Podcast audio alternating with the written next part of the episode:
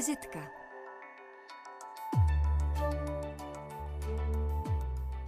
Dobrý den, hostem dnešní vltavské vizitky je herečka Simona Peková, kterou zdravíme na dálku do slavné kontribuční budky v brněnském rozhlasovém studiu. Dobrý den, slyšíme se?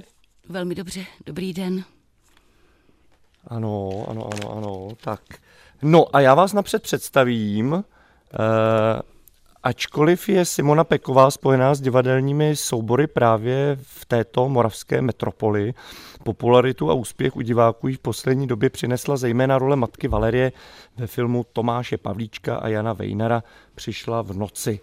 Eh, o té roli samozřejmě budeme také dneska mluvit, ale předtím si pojďme paní Pekovou stručně představit. Simona Peková se narodila v Třebíči do rodiny herce scénografa, kostýmního výtvarníka a choreografa Lubomíra Vidláka. Ten ale předčasně zemřel, když byly Simoně tři roky a ona později přijala jméno po svém otčímovi, lékaři Třebíčské nemocnice Richardu Pekovi.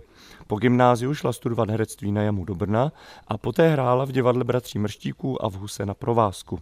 V 90. letech vedla pět let nadaci Archa Chantal, zaměřené na vylepšení prostředí nemocnic. Roku 1998 ale odešla zpátky k divadlu, nejprve do Husy na provázku a od roku 2007 do divadla, kde ji můžeme výdat v celkem devíti inscenacích.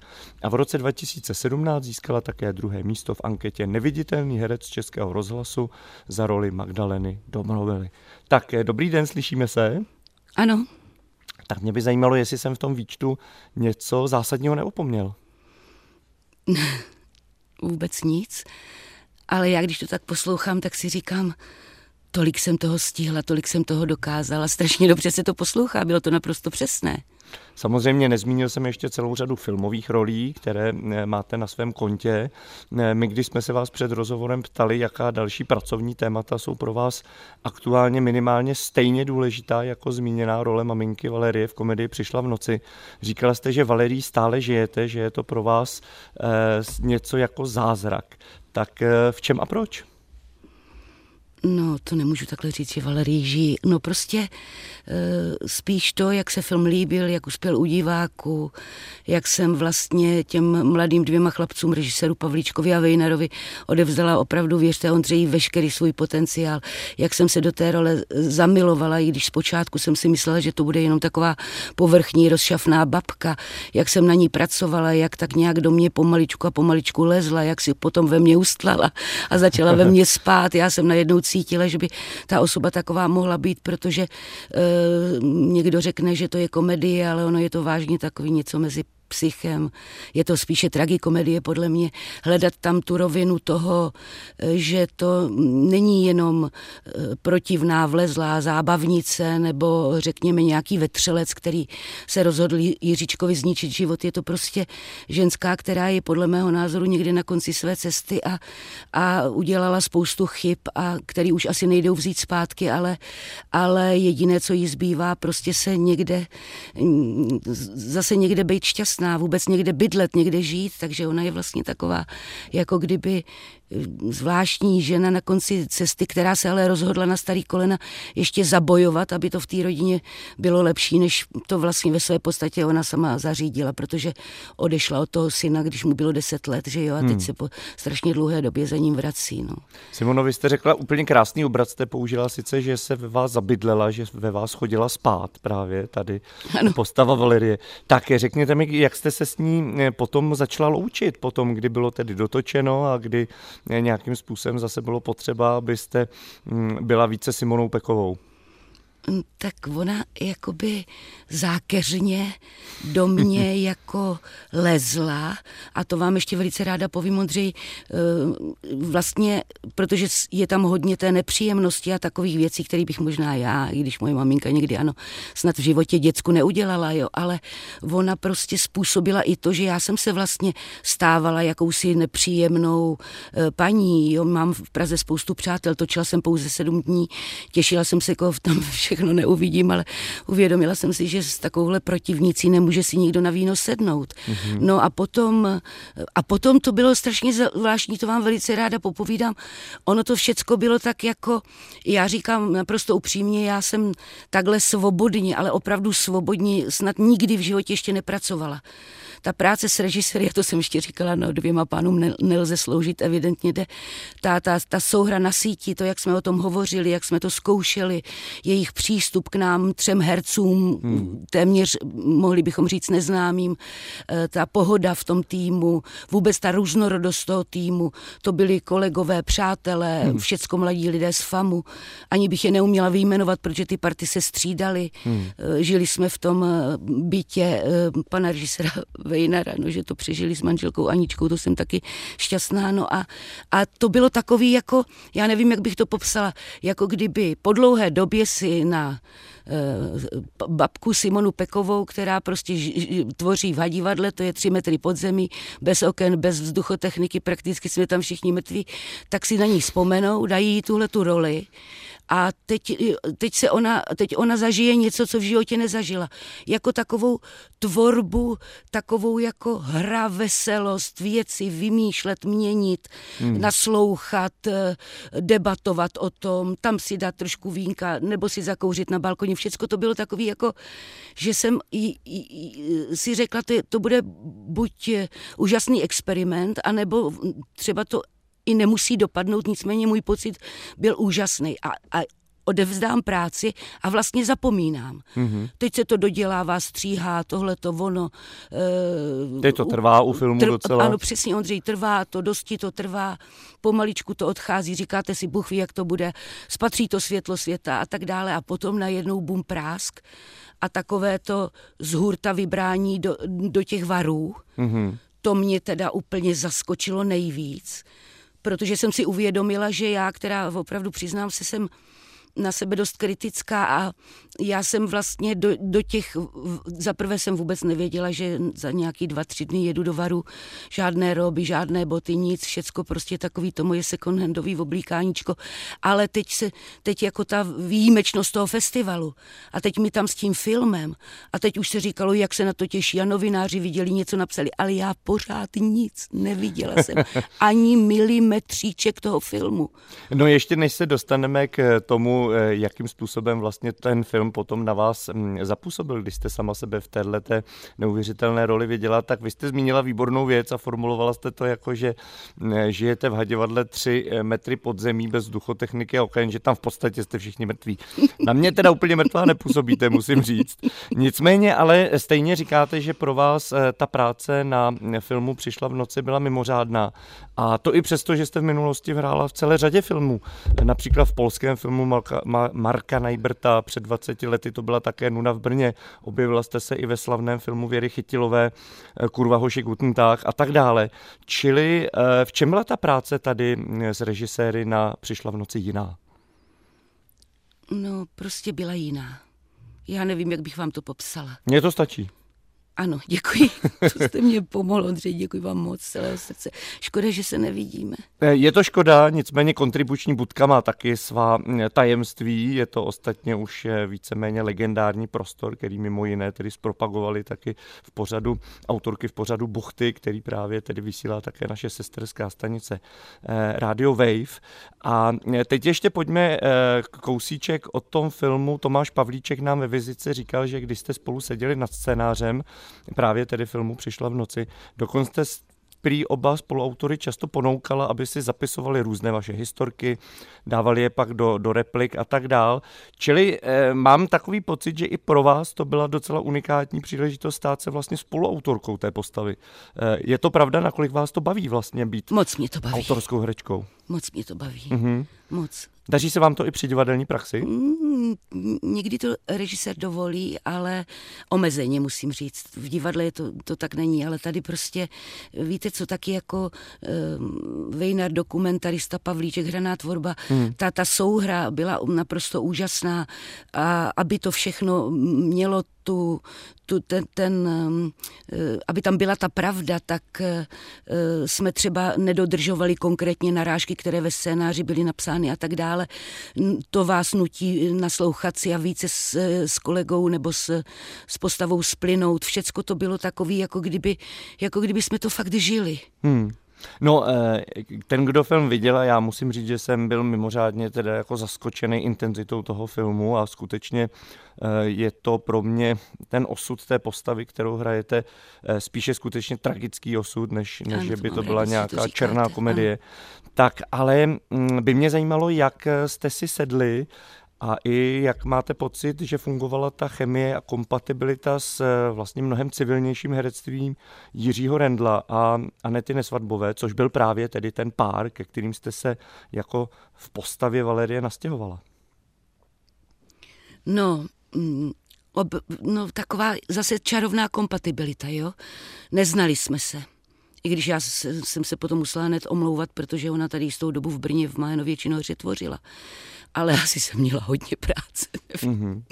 No, eh, První naše setkání bylo v takovém pronajatém bytě, kde jsme měli, přijeli, tedy oni byli tak laskaví, že když bylo nutno, tak přijeli za mnou do Brna. Já nejsem žádná velká cestovatelka. A tam jsme měli takzvaně čtenou zkoušku. Ta zkouška, četlo se, četlo se, pak se něco nahrálo, když tam něco začalo vznikat, něco trošiničku, už se jako chlapcům zalíbilo, nicméně to musím říci, že tam jsem zjistila, jak ta Jiříčková, eh, teda myslím Rendla a Anetina přirozenost hmm. je pro mě eh, důležitá, ano, protože já opravdu, já jsem expresivní eh, herečka, taková složitější paní, někdy i nerudná, jo, chci mít hned a věci a tak dále. A myslím si, že jsem postavě prostě pronikla do morku kosti a ono to všecko potom je jinak, prostě tak mě jako kdyby malinko utáhli právě už na těch zkouškách, byli naprosto mimořádní, zatímco já jsem byla velice trapná prostě a uvědomila jsem si, jak, jak vlastně mě to velice pomáhá v takovém tom hledání teda téhleté postavy, ale teda na každý pád, a to opakuju, a už jsem to tolikrát eh, říkala, ten Jiříček Rendl mě tak neskutečně přirostl k srdci. Hned to byl jakoby můj chlapec, můj syn, jako opravdu říkám, jako bez skrupulí, jako bych ho porodila. No tak to zní krásně. To byla naprosto mimořádná spolupráce. Mimochodem, jak se vám růz, obecně pracuje s mladší generací? Přeci jenom jejich témata jsou asi už jiná než vaše. Eh, častokrát je zmiňován v souvislosti s tou nejmladší generací třeba environmentální žál, otázky identity. Hm, dokážete vlastně tato témata pochopit, pracovat s nimi i třeba na divadle? Jak je vnímáte? No, šéf našeho divadla, eh, pan Ivan Buraj, je chlapec, který má, myslím, nevím, 30, 30 35 let. Hmm. Takže e, tato témata samozřejmě přináší do divadla, že jo. Spousta kolegů, teď máme nové mladé kolegy a tak dále, jinak my jsme tam taková ta stará parta, i když já jsem v hadivadle Náplava, že tam bylo staré hadivadlo bylo především e, Mařenka Ludvíková, Cyril Drozda, pan Sedal, pan Maršálek a tak dále ale já e, e, přirozeně, že já vám, já vždycky dám přednost Dostojevskému nebo Čechovovi nebo já nevím, e, dokonce i Maximu Gorkému, než, než tady tyhle ty věci, které vy jmenujete. Já jsem totiž člověk, který žije bez internetového připojení a chytrého telefonu. Já jsem takový, říkám si, porista. Já chci mít prostě čas pro sebe, na, na filmy, četbu a tak dále. Ještě se tak do, do smrti přivy, přivzdělat po svém. Knihovna, myslím tím slovníky a tak všecko musím dělat takhle, což mě nesmírně baví, protože si myslím, že bádám a že chytřím. Tak já jsem uh, se ze začátku trošku spěčovala, ale uh, protože ráda tvořím a ráda naslouchám a ráda se uh, učím nové věci, tak jsem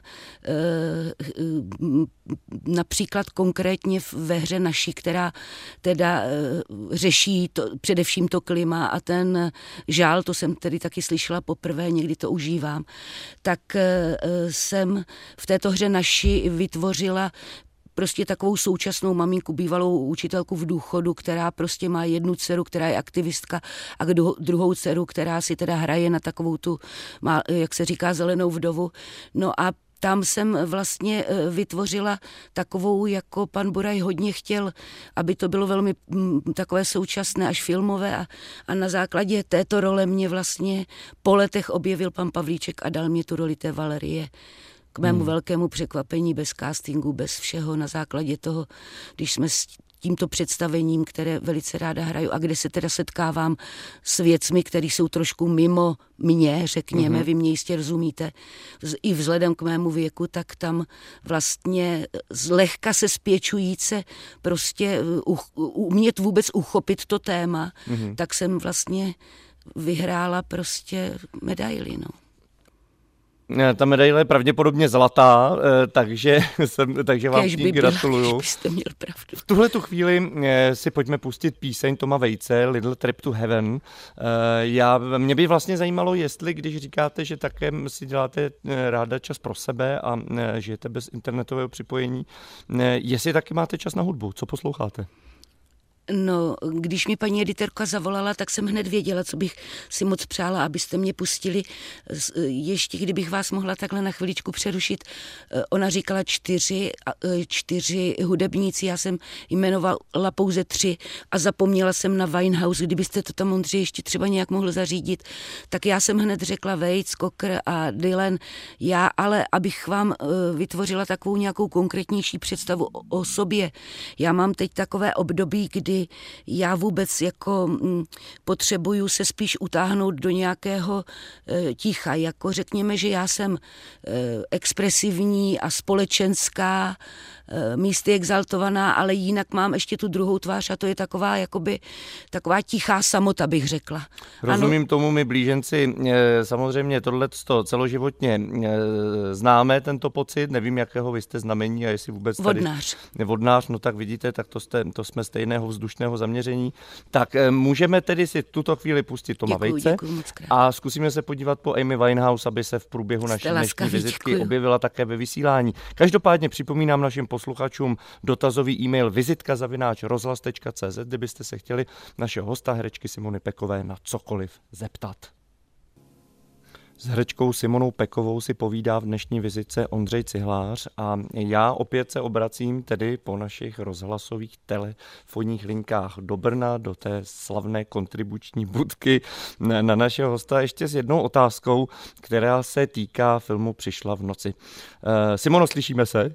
Ano. Výborně, děkuju. Eh, no, eh, jak už bylo řečeno, tak eh, ta zmíněná postava matky Valerie je vylíčena jako v podstatě dost nešťastná figura, který, která neví, co se sebou, se svým vlastním řekněme, pokaženým životem a tak částečně lstí, částečně se zoufalstvím zkouší tedy se nastěhovat ke svému synu, synovi se svou partnerkou. E, tam vzniká takový zajímavý paradox, který e, způsobuje takové e, pnutí na celý tedy ten film a sice, že ona se snaží napravit svůj život, ale zároveň tedy kazí ten život svému synovi a jeho partnerce. Tak mě by zajímalo, jestli máte pocit, že ženy herečky zhruba řekněme ve vašem věku, jestli mají vůbec dost prostoru dneska se ukázat jinak, než právě v takových extrémních postavách různých otravných tchýní a semetrik a takových jako kuriozních postav, jestli třeba i v rámci postav, která hraje, které hrajete na divadle a při jiných příležitostech, jsou trochu, je trochu jiná škála postav, než, než ty, které jsem zmiňoval. Mm. No tak divadlu někdy vyčítám to, že mm, režisér si prostě takzvaně zaškatulkuje, jo, herce. Že prostě ten je na takovou postavu, ten je na takovou, ten je na makovou. U nás se to naštěstí moc neděje, ale mm, stárnoucí herečka to lehký teda určitě nemá. Nevím, jak je to s tchýněmi nebo mamínkami, nebo jak to v českém filmu v současné době je. Teď vím, že bude premiéra nějakého filmu, kde taky syn a matka, ale e, jednoduchý to asi pro nás úplně není.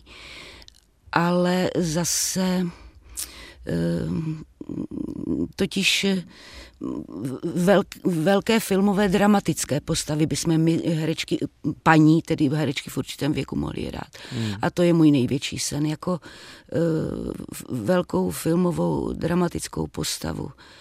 někým velmi dobře napsanou, ať buď podle historické pravdy, nebo jaksi stvořenou. To, to si myslím, že bychom tam ještě my mohli ukazovat, co všechno v nás vlastně ještě nebylo objeveno, protože když si to vemete Ondřej tak jako kolem dokola, tak prostě i ve mně je ještě holka, jo, i ve mně je prostě nějaká, nějaká prostě veselá kopa, trošku sportovec, trošku blázen. Tím já jsem si právě naprosto jistý, tak proto tady tato otázka ano, zazněla, ano, protože ano. opravdu zúžit vlastně ty herecké postavy jenom právě na role, eh, ať už třeba zraněných matek nebo právě nepříjemných mm-hmm. semetrik, eh, tchýní, které otravují ty mladé. Eh, mám pocit, že mm, hereček ve vašem věku v takových rolích vydám mnoho a říkám mm. si, že je to opravdu jenom úzký výsek toho, co by bylo možné.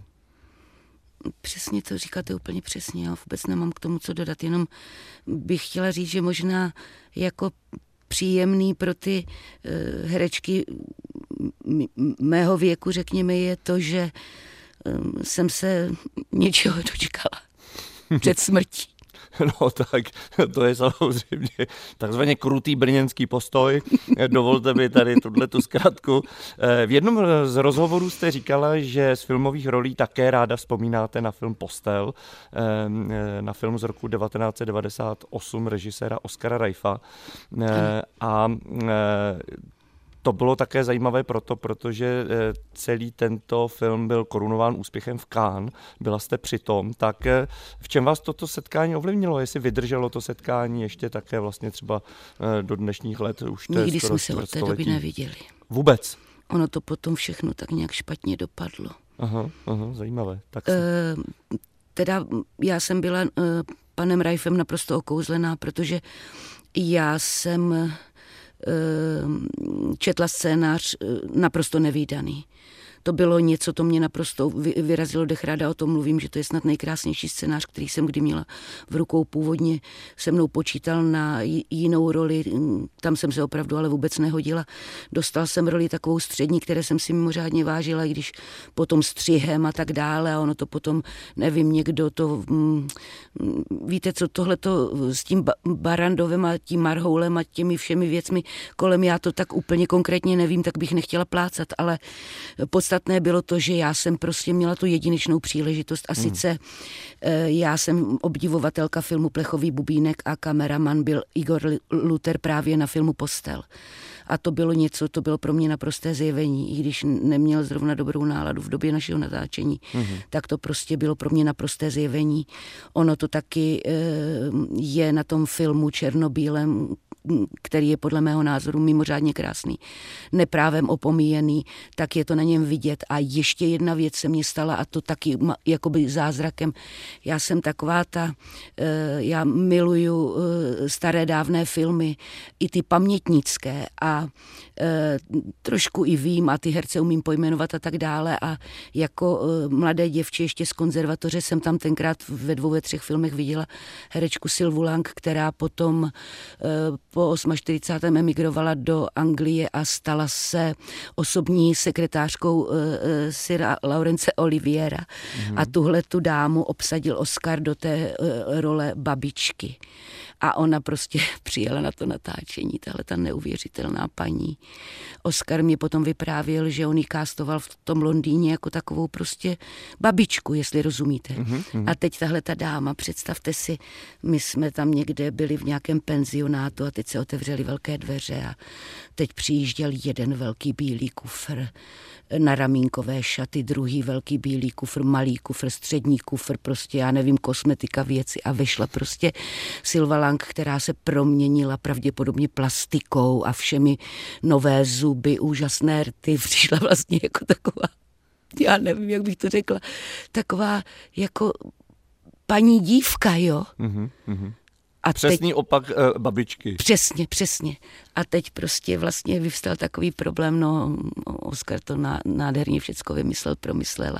Ona je v tom filmu báječná, ale že to jsou taková ta ná, náhodná setkání. No a potom, eh, pochopte, tak po 25 letech, opravdu po 25 letech eh, máme prostě film v Cannes. Hmm A opravdu, věřte mi, já jsem si myslela, že se strhne úplně jako nějaká uh, zájem, jako a kdo a co a kam a jak a tak dále, nějaká média, nějaké televize, něco nikdo vůbec, jako kdyby, to bylo to úplně, uh, vy jste říkal, že to byl rok 99?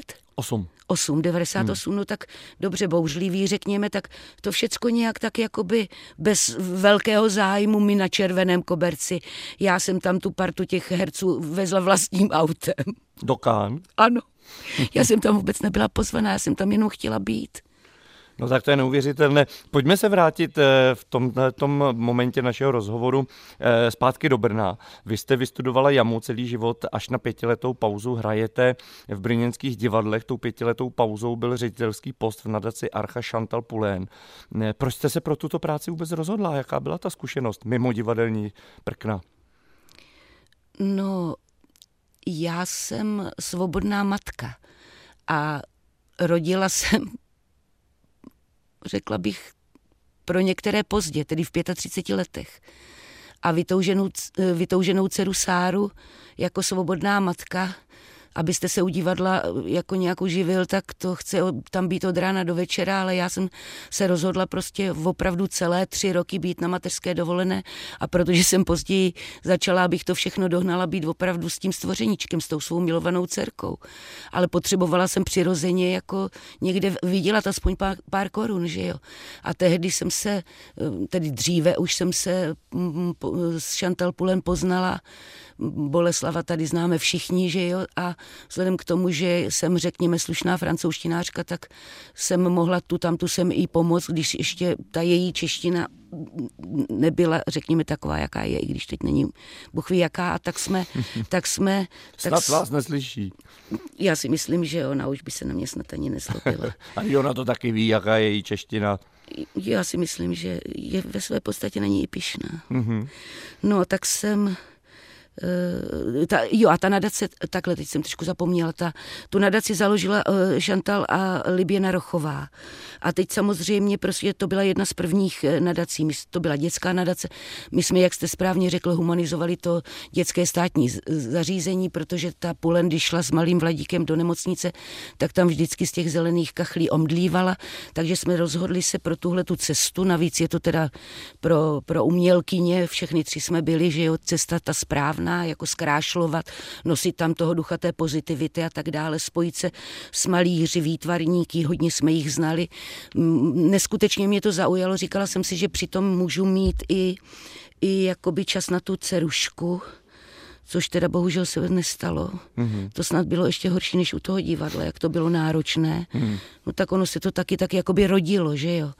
A, mm, nes, ale musím říct, že jsem se tam zase strašnou spoustu věcí naučila. Nějaké podvojné účetnictví, něco malinko, jako ještě jsme neměli právníka, nebo uh, hovořit, uh, řekněme, francouzsky, když se třeba, já nevím, navazovalo spojení s UNICEFem do Ženevy, nebo něco tohle, tyhle ty všechny věci. No jenom potom prostě ta náročnost té Chantal Pulen byla tak veliká, že já jsem to nějak už psychicky, duševně a zdravotně nezvládla a tak jsem tu nadaci po opravdu téměř pěti letech opustila. Vrátila a šla jsem zase do neznám. Zpátky do divadla ovšem. V jednom rozo- z rozhovorů jste řekla, že mm, se divadlo rychle zapomíná.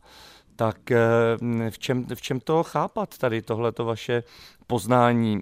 Není to s divadlem a s herectvím podobně třeba jako s plaváním nebo s jízdou na kole, že i když třeba 10 roků ne, ne, nejste v sedle bicyklu, tak pak na člověk sedne a po krátkém tréninku je zase zpátky? No, totiž já jsem to myslela spíše tak, že, že jako by to okolí, protože představte si, že já, řekněme, jako nadační ředitelka jsem byla všude srdečně zvána i do divadel a tam volože a tam lístek a tam tohleto a Simonko a tak dále a tak dále. Teď nejsem um, po, po, po dlouhé době pěti let nikdo, jsem svobodná matka, která nemá do čeho píchnout a teď začnete obcházet ta divadla a nabízíte se. Mm-hmm. Původně jsem se vůbec nechtěla tam hned strkat za herečku, říkala jsem si, že bych mohla být třeba tiskový tiskový mluvčí, protože jsem měla eh, jako v ruce určitý kapitál, který by se mohl divadlům, jo, který jsou ve směs pořád řekla bych tak lidově na huntě, i hodit, nicméně prostě e, nikdo na to nereflektoval a na to, aby mě zaměstnali jako herečku už vůbec ne, rozumíte? A teďka, a teď tam byla vždycky, kde vás teď můžeme vidět. Tak já jsem říkala, prosím vás pěkně, tak jsem byla v té nadaci, ale během té nadační práce jsem natočila tři pěkné filmy, třeba v těch zapomenuté světlo a tak dále. Můžete se hmm. podívat, mám za sebou tuhle tu... Ne, ne, ne, na divadle, ale to všechno byli kluci, kamarádi, kteří mě viděli předtím, teď já jsem u těch mrštíků byla 100 let. Teď a jsem to chtěl jsem říct, všechno. přeci mm, ten mm, divadelní svět brněnský není tak velký, tak eh, tam přece i po pětileté pauze si vás museli všichni, kteří jsou z oboru, pamatovat. To Ondřej, já si jsem jim byla protivná. tak eh, nakonec se to zlomilo, protože jste no, se zlomilo, ale složité to bylo, složité to bylo dokonce, a to vás už teďka tím nechci obtěžovat. Jeden z těch kamarádů prostě jako velký šéf seděl naproti mě v obrovitánském křesle a řekl mě, my jsme si někdy tykali. Hmm. No tak tím to uzavřu. No. Mm-hmm. No, uprosila no. jsem, uprosila jsem pana Baláka, uprosila. Dal mi malinký uvazeček, ten potom rostl, to už bylo po, po, po, po, po, po provázku, protože na provázku to se mnou taky nedopadlo slavně. Nicméně eh, dvě zásadní divadla pro Brno, myslím ta divadla Malých forem Husa na provázku a divadlo, oběma jste prošla. Eh, jaká tam je vlastně pro vás, pro člověka, který tato prostředí výborně zná, tak jak by byste nám řekla rozdíl atmosféry toho, co se tam dělá, kde jste se cítila lépe? No bez diskuse eh, se cítím nejlépe v hadivadle. Mm-hmm. Z jakého důvodu? Je to... Mm, já si myslím, že hadivadlo je taková moje rodina, kterou jsem nikdy neměla, nikdy jsem ji sama nevytvořila, možná vlastní vinou a teď ji konečně mám. Mm. Eh, jsou tam herci, kteří jste teďka, eh, vy jste to řekla, že tam vlastně se střídají herecké generace. Eh, zmínila jste Marunu Ludvíkovou, Jána Sedála a teď tam přichází samozřejmě s novým uměleckým šéfem také ti nejmladší. Tak jakým způsobem se vlastně tohleto divadlo ve vašich očích pořád drží, řekněme, nějaký svůj mm, specifický rukopis, vlastně nějakou atmosféru? E, pracuje se tam v nějaké návaznosti na to všechno, co tam bylo vytvořeno dřív? No, myslím si, že to snad ani nejde. Mm-hmm. E, ne, ne, ne, to... To opravdu ne, ale e, víte, ten Ivan Buraj, e, který bohužel už u nás skončí, protože se stane šéfem v Pražské dlouhé, tak e, ty roky, co s námi byl a co s námi pracovalo, to je chlapec, který má strašně dobrý nos. Právě dobrý nos i na to, jaké mládí k nám kupuje a my jsme opravdu tak uzavřená ne společenství, že u nás je prostě strašně důležité i to, co se děje teda, za, řekněme, za těmi kulisami. Jak si rozumíme, co si, jak se sofistikujeme, co všechno si můžeme říct, jak můžeme radit jeden druhému a nikdo se neurazí. Já to teda opravdu velice ráda dělám, ale myslím to fakt dobře. Takže to je prostě, to je prostě mimořádné takové jakési soužití, které prostě se proměňuje změňuje v čase, ale jde podle mě tím správným směrem. Takhle bych to řekla. Eh, tak eh, tomu rozumím. Eh, mám pro vás dobrou zprávu. Amy Winehouse jsme samozřejmě v archivu Českého rozhlasu našli. Zahrajeme tedy píseň, na kterou jste se domluvili s naší režisérkou tohoto přenosu Moody's Mood for Love. No a potom se dostaneme také k nějakým dotazům našich posluchačů, které případně ještě můžou zmnožit i ty vaše, které posílejte na e-mailovou adresu vltava.rozhlas.cz Jste laskavý, děkuju. Stále posloucháte vizitku na stanici Vltava Českého rozhlasu. Tou dnešní vás provází Ondřej Cihlář a e, na dálku do Brna si povídáme s herečkou Simonou Pekovou. E, já jsem slíbil, že se dostaneme také k těm dotazům našich posluchačů, tak mi dovolte, Simono, se k ním tedy e, dostat. Eh, je tady například eh, pozdrav, pravděpodobně také od vašeho známého eh, dvojnásobného scénografa pro čtení brněnských básníků v Hadivadle, Jury Plěštika. Simono, já tě chci vřele pozdravit z dálnice, obdivuji tvoji energii a záření. Ještě krásný. Tak to je krásný pozdrav. Děkuji, děkuji. Teď už ovšem se dostáváme k dotazu, který eh, bude chtít také odpověď. Eh, dobrý den, před lety jsem viděl paní Pekovou v inscenacích Vladimíra Morávka 100 roků Kobry podle Dostojevského a tam v jedné situaci v roli čtenářky Dostojevského takzvaně vypadne z role a velmi věrohodně nadává Morávkovi, jaký dal na hlavu papachu a nechá jí hrát tuto roli a tak dál. Tuto scénu si leta pamatuji a nevím, do jaké míry to bylo takto nainscenované, naimprovizované, jak to tedy bylo a jak ona vzpomíná na tyto inscenace. Z pozdravy Vladimír Fuchs. No, Vladimíre, jak to bylo? Vladimír eh, Morávek vždycky všechno zkoušel, i improvizované vystoupení prostě muselo být precizním způsobem naskoušeno. Já jsem se ovšem vždycky dosti spěčovala. A když to ještě jsme ten monolog, eh, o kterém hovoříte, eh, neměli se psán, tak mě nechal volně jednou na zkušebně improvizovat. A tam jsem řekla tu památnou větu, kterou on teda velkoryse přijal, jakože když opomenu papachu, kterou jste vzpomněli, já na to taky moc ráda vzpomínám, tak to byla ta veleslavná slavná věta kníže Myškin je idiot a Morávek taky. A ten Vladimír prostě to tam nechal a na, naopak se tím velice bavil a myslím si, že ten monolog měl taky rád. Jenom eh, opravdu věřte, Vladimír Morávek nic nenechal náhodě, všechno naprosto detailně, někdy až protivně někdy až násilnicky zkoušel. Uh-huh. Ale já jsem se celkem jako dala. No. Ten výsledek byl vždycky mimořádný a to eh, vzpomenutí si na Dostojevského z toho mám obrovskou radost, protože to byla opravdu velká, velká záležitost. Nakonec ji viděla i Praha. Hmm. E, mimochodem, eh, jaký přístup režisérský vám na divadle více vyhovuje? Spíše ten, který třeba reprezentuje Vladimír Morávek a sice skutečně všechno do posledního detailu precizně naskoušené, e, ta cesta, kterou se k tomu výslednému tvaru často pro herce v jeho případě je náročná, někdy mají pocit, že jsou manipulováni, až třeba zneužíváni a tak dále. To už je samozřejmě věc hereckého pocitu každého jednotlivého herce. A nebo jsou režiséři s přístupem, kteří více dbají na to, aby se v tom herci cítili dobře, měli pocit své autorské práce, vlastně to jenom tak nechává, lehce koriguje a tak dál. Tak jak je to pro vás? Potřebujete spíše takovou tvrdší manipulační ruku nebo máte ráda trochu svobodu?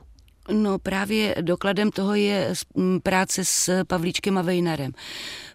Dokladem v tom směru, že uh, Eh, kvalita scénáře, režisér naprosto přesně ví, o čem, jak a proč, vytvoří jakýsi rám pro obraz, eh, my zvládneme text eh, nějakým způsobem, nebo já to tak ráda mám, že můžu s tím textem pracovat, tak si ho ukládat do úst, aby byl přirozený a tak dále a tak dále. Tam potřebuju jistou volnost ale zároveň potřebuju velmi silný dohled, protože eh, eh, pře, přehnat to je u mě relativně dosti snadné, nicméně potřebuju vnímat i tu, tu autoritu. Hmm. Jako to, říkám, že já potřebuju trošku malý dvůr a malinko byč.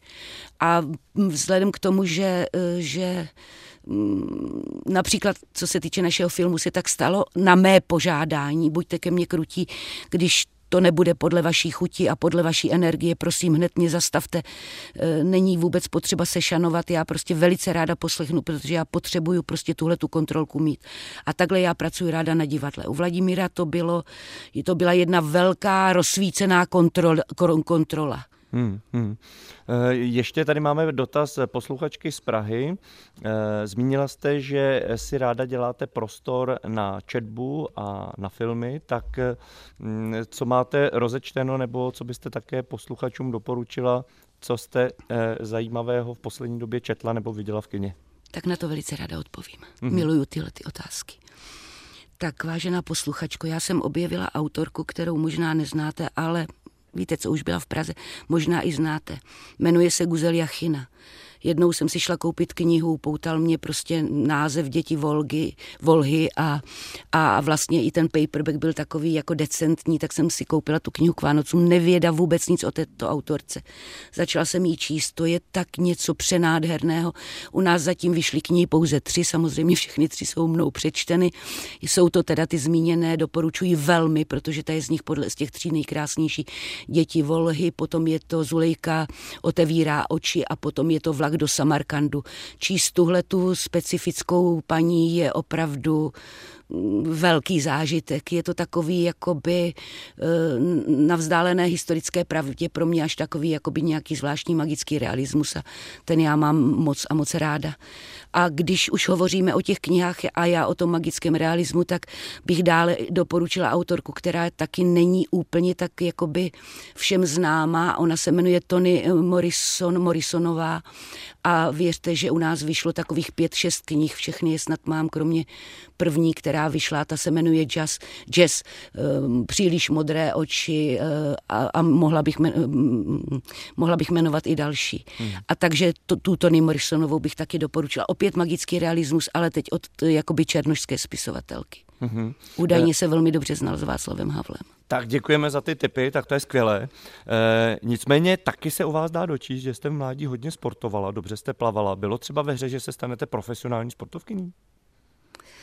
No tak jak já jsem osiřela a potom to v té rodině nebylo úplně jednoduchý, tak já jsem vlastně vyrůstala v náměšti na.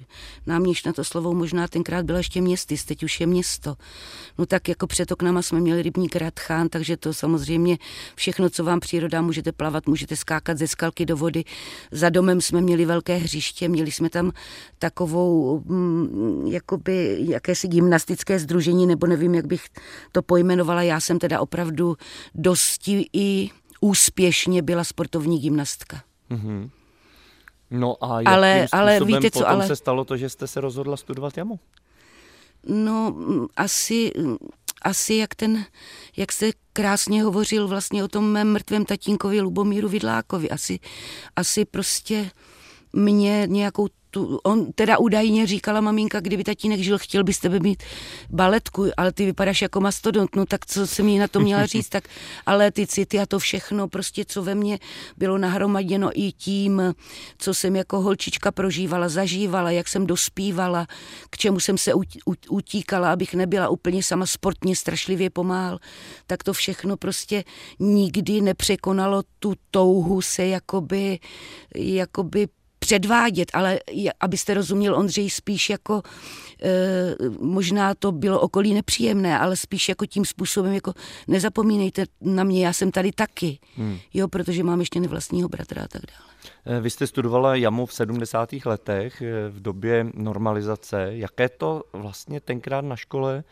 a v Brně vůbec bylo? E, byla ta škola ostrůvkem svobody v Brně, nebo naopak to bylo dost takové, řekněme, že se to muselo trošku zkrátka eh, utíkat a malinko hm, tak jako prosívat mezi prsty, co si člověk z té školy vezme a co ne.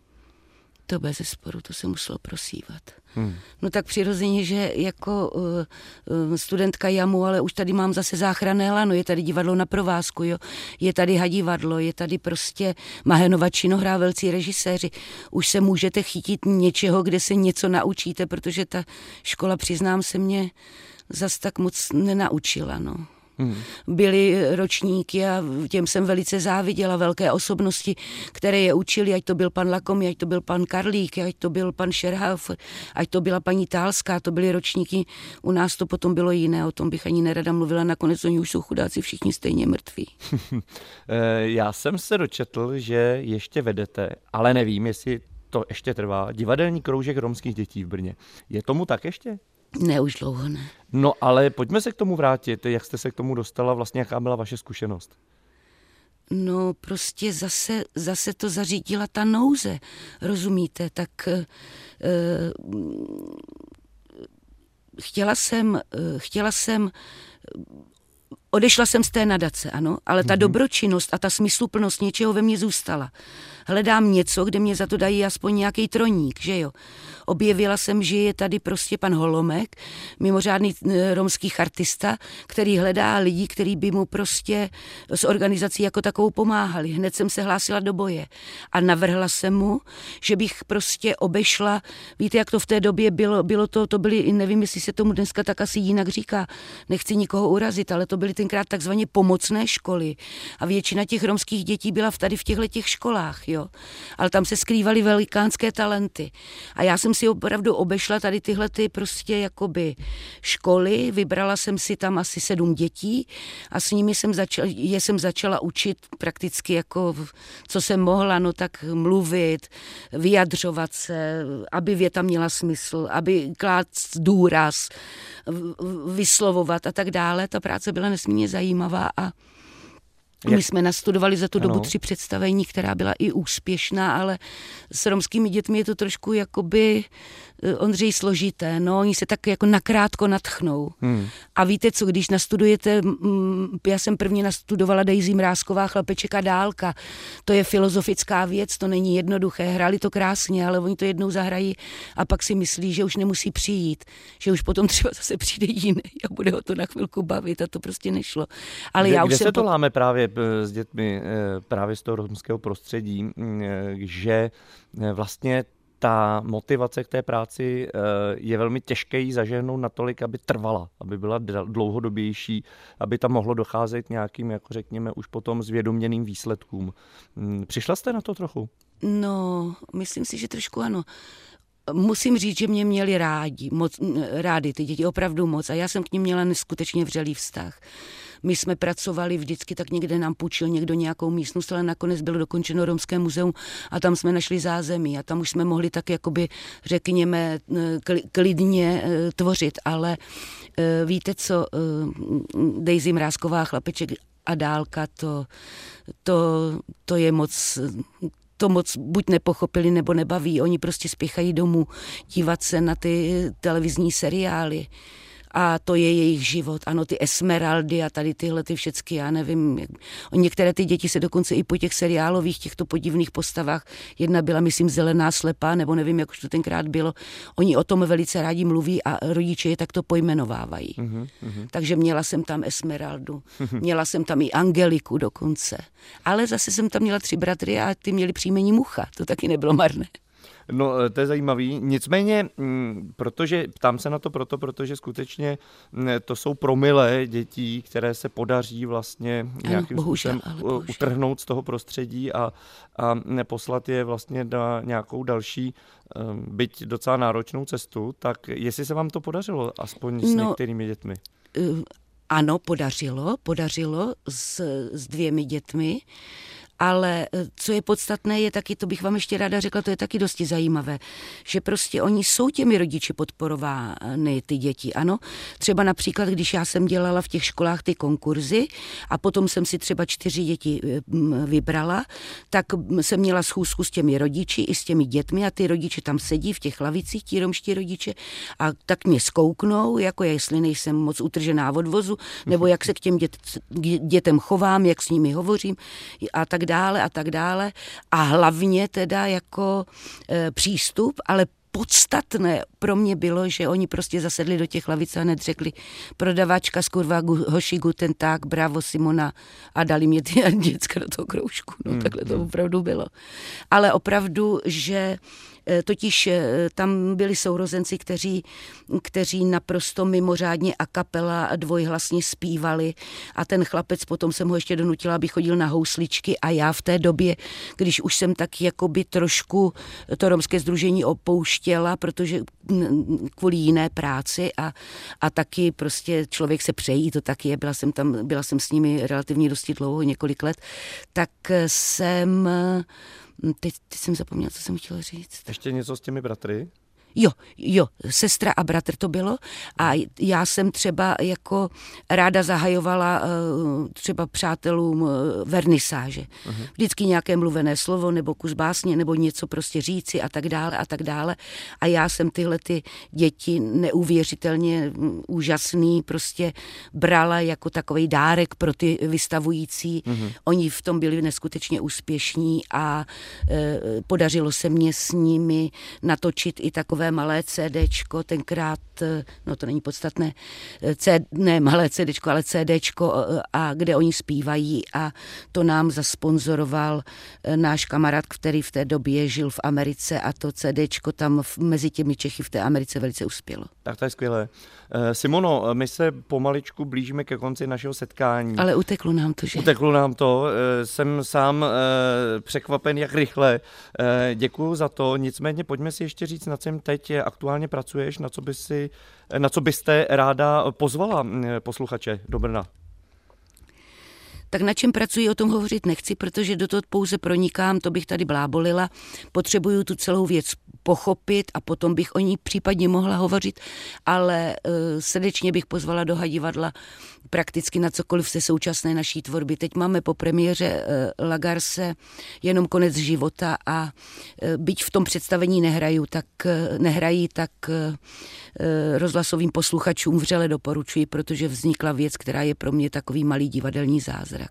Tak to je skvělá mm, reklama a pozvánka. A teď ještě mm, musíme ale nutně trošku sobecky pozvat na něco, v čem vy hrajete, co máte vy teďka na repertoáru nejradši jak jsem hovořila o tom, že mm, než problémy klimatu budu radši hrát Dostojevského nebo, nebo Gorkého, tak s hodou okolností, protože je to prostě realistická hra, Gorkým napsaná, prostě malomnišťáci jsou malomnišťáci a já jsem stará, stará, stará, takže já miluju toto představení, které už se ale samozřejmě blíží k Derniéře. Troufám si říct, že i její diváci ho mají velice rádi a já tam hraji Akulinu Ivanovnu a jsem manželka Cyrila, Drozda, který, Cyrila Drozdy, který hraje mého manžela a nám to spolu opravdu jde a já osobně na tu inscenaci kohokoliv velice ráda pozvu, protože tu roli Akuliny Ivanovny opravdu miluju. Simono, díky moc za tuhle pozvánku, díky také za to, že jsme spolu mohli strávit celou hodinu na Vltavě ve vizitce. Srdečně zdravím do Brna a přeju hodně štěstí v další práci a klidné Vánoce. Děkuju, děkuju za laskavost. Jsem moc ráda, že jsme se aspoň takhle virtuálně seznámili a požehnané Vánoce všem. Mějte se moc hezky a děkuji, opravdu děkuji za laskavost. Rádo se stalo, od mikrofonu se loučí Ondřej Cihlář a celá tato vizitka bude uzavřena písní I Want You Boba Dylena. Mějte se krásně, nashledanou.